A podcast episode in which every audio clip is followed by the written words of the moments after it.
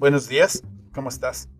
Bienvenido, bienvenida a esto que es el reto de las letras rojas. Mi nombre es Carlos Velázquez. Hoy comenzaremos con el día 15 de esta jornada de 40 días que transformará tu vida. El tema de hoy es no juzgar, basado en la lectura de Mateo 7.1. La reflexión dice así. Si me preguntas cómo describiría a Dios, yo pienso a través de la palabra gracia. El Evangelio son las nuevas noticias de que Jesucristo vino a darnos a todos gracia y por esta gracia nosotros somos salvados. Gracia es el regalo gratuito de Dios. La gracia de Dios viene a nosotros desde la cruz, donde Jesús cargó en sí mismo todos nuestros pecados. El regalo de gracia nos llama a vivir una vida como Jesús.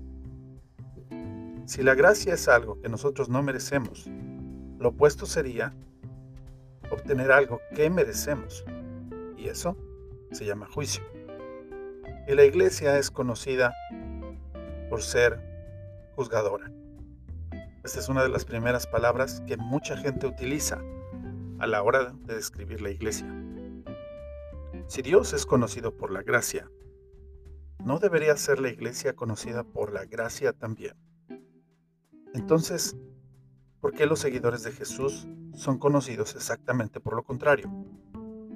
Esto me frustra y me entristece, dice el pastor Sender. ¿Cómo es posible que en el mundo la iglesia sea conocida exactamente por lo opuesto a lo que Dios reconoce? La gracia.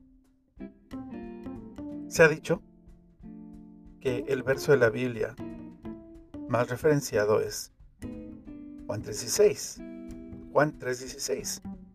Sin embargo, quiero decirte que es Mateo 7.1, que dice, no juzgues para que no seas juzgado.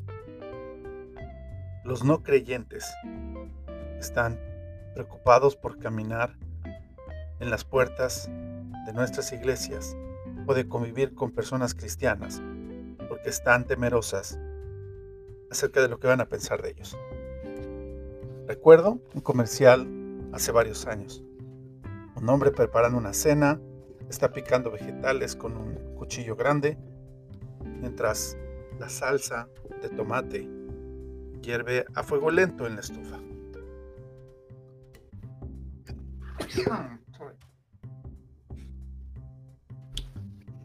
En ese momento, un gato blanco golpea el sartén y lo derriba al suelo.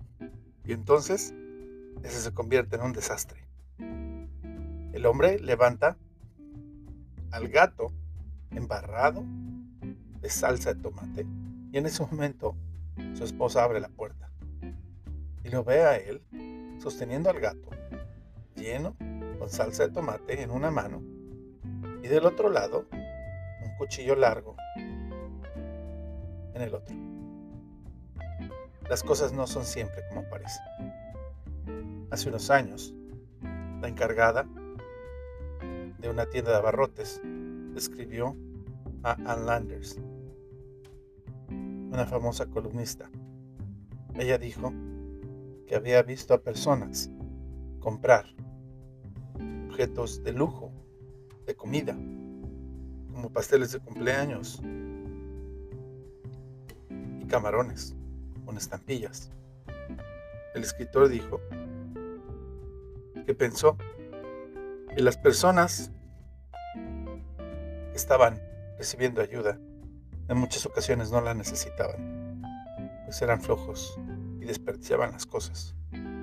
Unas cuantas semanas después apareció esto en la columna de Ann Landers. Yo soy la mujer que compró los, el pastel de 17 dólares. Pagué con estampillas de comida. Yo pensé que la mujer en la tienda casi podría desaparecerme con sus ojos. Ella no sabía que el pastel era para mi pequeña hija y su cumpleaños. Iba a ser el último. Ella tiene cáncer de huesos y probablemente se irá dentro de 6, 8 meses. Así que a veces no sabemos lo que otras personas están luchando. En el verso de Mateo 7 dice, ¿por qué notas la paja en el ojo de tu hermano y tú tienes una viga en el tuyo? Este es uno de los más sarcásticos dichos de Jesús y me encanta. Porque si tienes un bicho en tu ojo, en realidad es una molestia grande, ¿no crees? Tu vista entonces se pone borrosa y tus ojos comienzan a darte comezón. Ahora imagínate teniendo una viga en el ojo. Si sufres por causa de un bicho, entonces piensa en tener, ¿qué sería tener una viga? Todo el mundo lo vería. Le pegaría a muchas personas. Perderías la vista en ese ojo. ¿No harías lo necesario para quitarlo? ¿Removerlo? debería de ser el enfoque de cada pensamiento. Y es lo que Jesús está enseñándote. Él quiere darte una oportunidad a través de su gracia, esa gracia que Jesús ganó para ti, para vivir una vida sin la viga. Así que en lugar de estar preocupado acerca de esta pequeña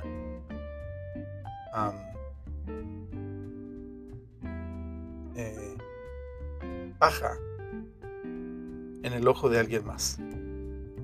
Así que en lugar de estar viendo lo malo en todos los demás, Dios nos está dando una oportunidad para amar a las personas. Él ha removido tu viga por la preciosa sangre de Jesús y te da una oportunidad para compartir las buenas nuevas con todos los demás.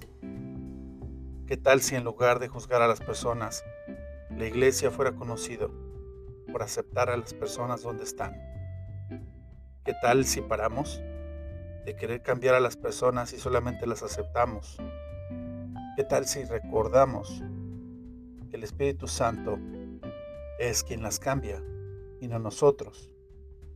Así que no es tu trabajo juzgar a otras personas por el polvo de sus ojos. Tu trabajo es amar a las personas de la misma manera en la que Dios te ama. Mateo 7, el 1 al 5 dice, no juzgues, o también serás juzgado. Porque de la misma manera que tú juzgas a otros, tú serás juzgado. Y con la medida que usas, también serás medido. ¿Por qué miras la viga? ¿Por qué miras la paja en el ojo de tu hermano y no pones atención a la viga de tu propio ojo? ¿Cómo puedes decir a tu hermano, déjame tomar esta paja de tu ojo cuando todo el tiempo hay una viga en el tuyo. Hipócrita, primero toma la viga fuera de tu propio ojo y entonces verás claramente para remover la paja del ojo de tu hermano. Así que, ¿por qué no vas ahora y clavas una viga en tu ojo y caminas con ella todo el día miras cómo la gente reacciona? Bueno, en realidad estoy bromeando. Realmente quiero pedirte que hagas dos cosas. Primero, agradece a Dios por la oportunidad que tenemos para vivir una vida libre de vigas, sin el juicio que merecemos. En segundo lugar, quiero pedirte, escriba los nombres de cualquier individuo, grupo o gente que tal vez has juzgado de manera inapropiada en el pasado y pide a Dios por su perdón. Oremos. Dios eterno y Padre celestial, te damos muchas gracias por la gracia que nos has dado, este regalo inmerecido, Señor, de perdón, porque Señor, tú no nos miras con ojos de rechazo, antes bien nos recibes en la manera que estamos. Y Señor, de manera paulatina, tu Espíritu Santo nos habla a través de tu palabra y nos muestra, Señor, nuestra necesidad de ti. Ayúdanos, Señor, también a ser movidos a misericordia. Perdónanos si hemos juzgado a otras personas, si no hemos sido empáticos con las necesidades de otros y somos apresurados para ver, Señor, la paja en el ojo ajeno, dejando de reconocer la viga que existe en el nuestro.